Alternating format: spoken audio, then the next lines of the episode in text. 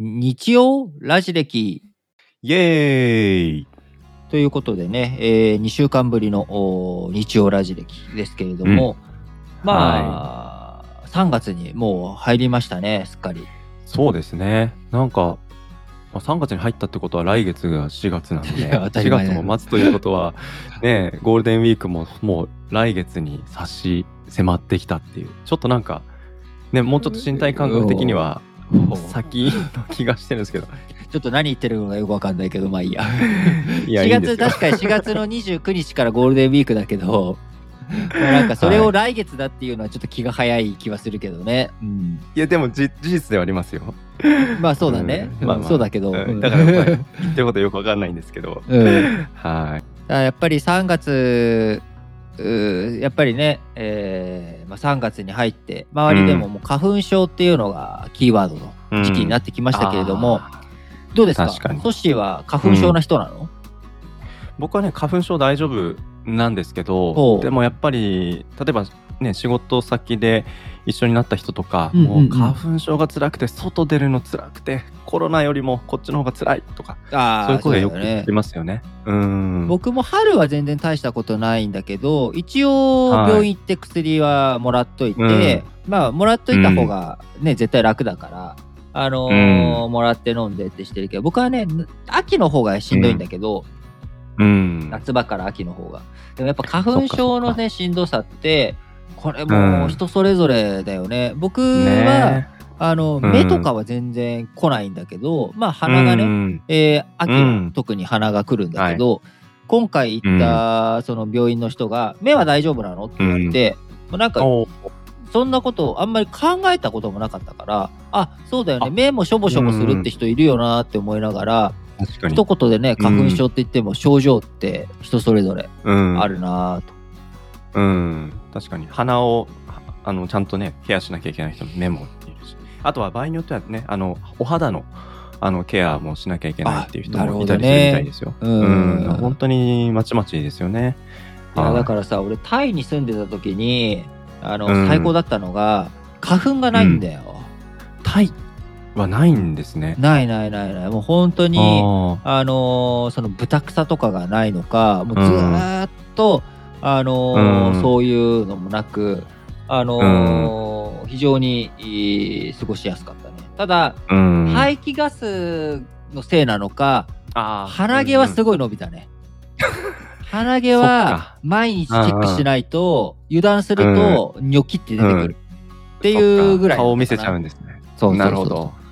あーまあだから花粉以外にも空気のまあ綺麗そうじゃないっていうのでね体の変化が現れるんですね。まああとはなあのの南だからさききれい汚いっていうだけじゃなくて、単純に伸びやすいうん。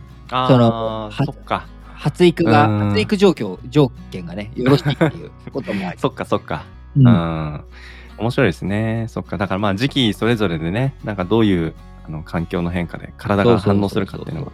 ね今度さだから俺昨日、うんあのーブースター接種3回目したじゃん、しましたよね。うん、で3回目すると今度から3月1日から、うん、今度というか、はい。もうか。もう3月1日から、はい。あのーあれだよ。あのー待機しなくてよくなるんだよ。海外行って海外帰ってきて。も行って帰ってきて。そうそうそうそう。あそっかそっか。あじゃあ、ちょっとあれかな、海外旅行への行きやすくなる。うんハードル？行きやすく。ハードルが低くなるよ。あなんかそ、の突然ねこういうのもまああの、うん。ルール変わったりとかもするから、あのちょっと恐る恐るなところあるし、あうん。の海外でも感染広がってるところとかにね行くっていうのに、うん。やっぱちょっとこう、うん後ろめたさがあったりとかちょっと怖さがあったりとかね、はい。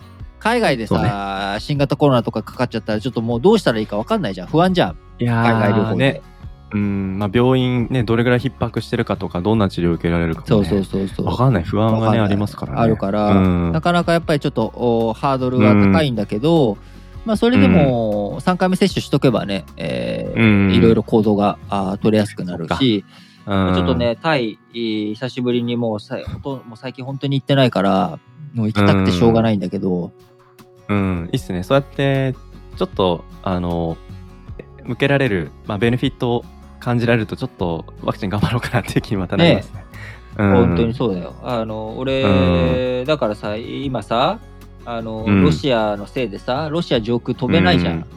ロシア上空飛べないってなる迂回しなきゃいけないと、そう、うん。ヨーロッパに行けないじゃん。で、俺ヨーロッパ行ったことないじゃん、有名な。ね。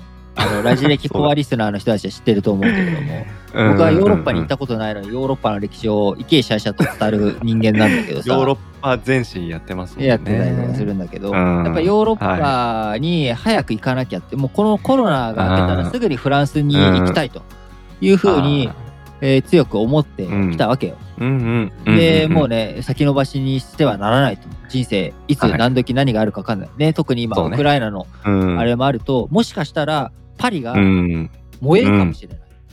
うん、その可能性はゼロではないわけよ。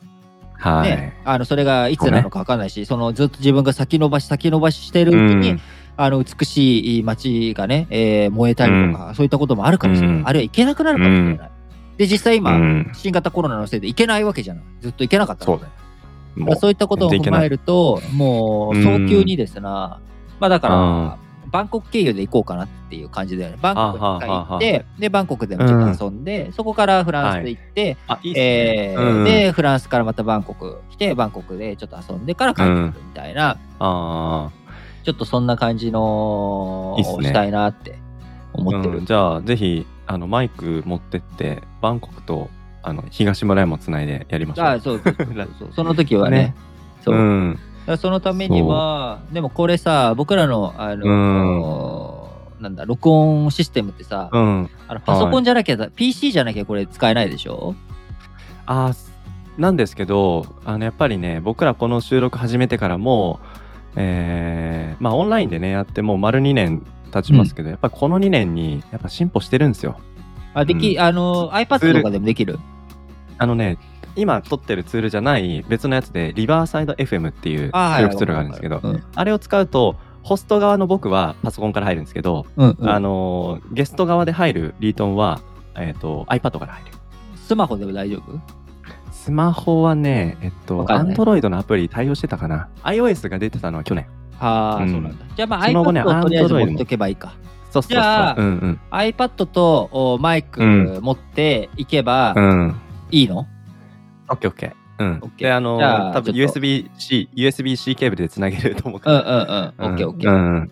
はい了。解。じゃあちょっと、うんおーそんな感じで今年はね、えー海外旅行行きたいなと思ってます。そうね。いうことで僕もあの、なんでしょう、奥さんのお姉さんがロサンゼルスに住んでて、うんうんうんで、あの、去年僕、息子が生まれて、まだ、あの、お会いできてないんですよ。向こうのロスの家族とね。そうだから行きたいね、みたいな話もしてるからうん。だから、ロスとパリ、うんうんつないでなのかわかんないけど。まあ、どうでもいいんだけどさ、どうでもいいんだけど、もう、うんあの偉そうなこと言っていい？また、またリートンが何？シャシャリ出て偉そうなこと言っていい？よ、いいよ。あのロスやめない？ロスって。え、なんでなんで？ロスってさ、 LA、LAに LAに。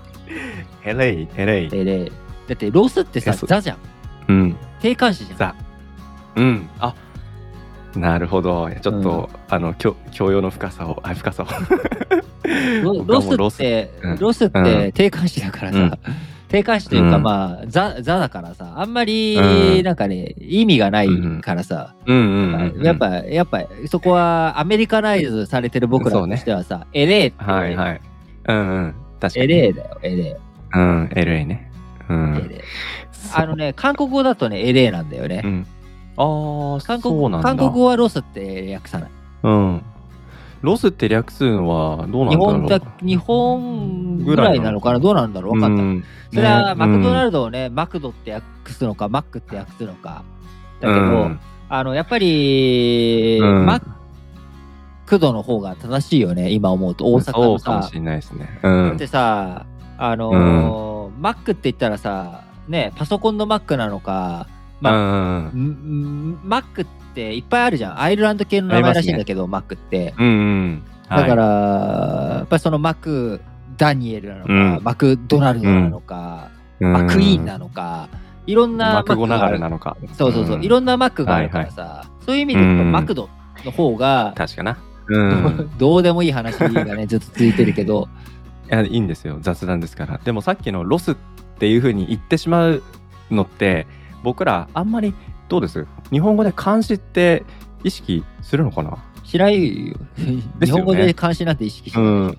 だからいや別にただ単うん。にロサンゼルスの、あの、うん。頭をあのロスって、えー略してるだけだから、頭頭だけを喋ってるっていうことだ、そうですよね。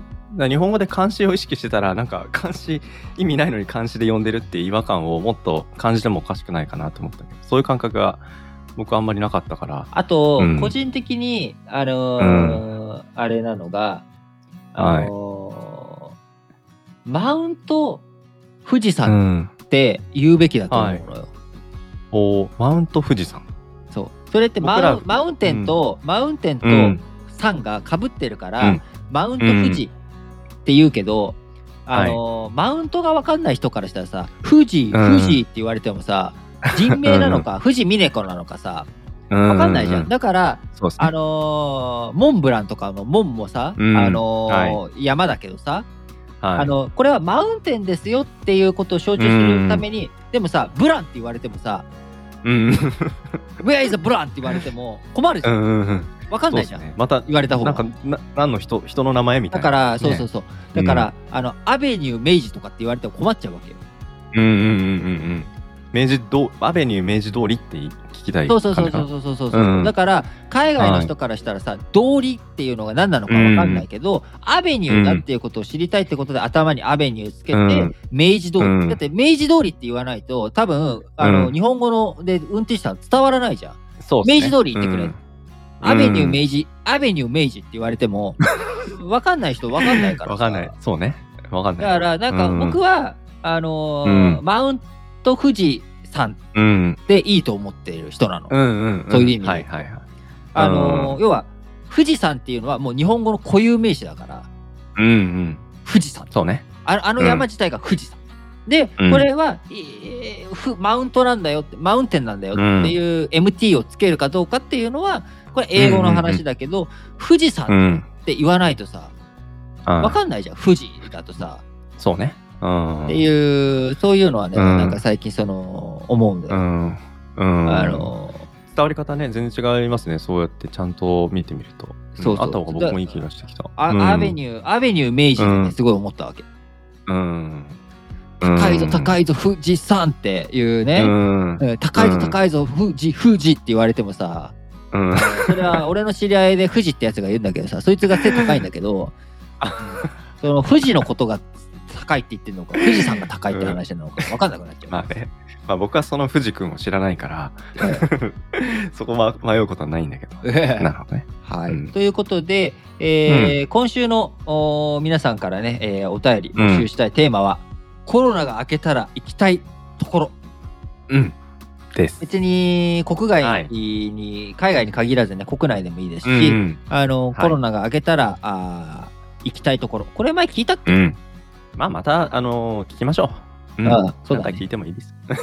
また 今ね、また新しいねね行きたい場所が出てきたうん、やっぱね3月になって、あーうん。ここ行きたいって思うようなねね。こと、月が変わるとね気分も変わったりするからね。あったかくなってきたからね。うんこれから暑くなるんだと思うと今度寒いところに行きたがるみたいなね、うん。うん気持ちの変化もあるかもしれないから、ぜひぜひ。メッセージまたね今週も皆さんのコメントお待ちしたいなと思います。はいあのこん、えっとこの2週間かな？皆さんからいただいた、えー2月の19日20日20日。に、はい、新聞解説ながら聞きでお届けした、あ細野投資さんのね。衆議院議員さん、はい、細野さんと対談。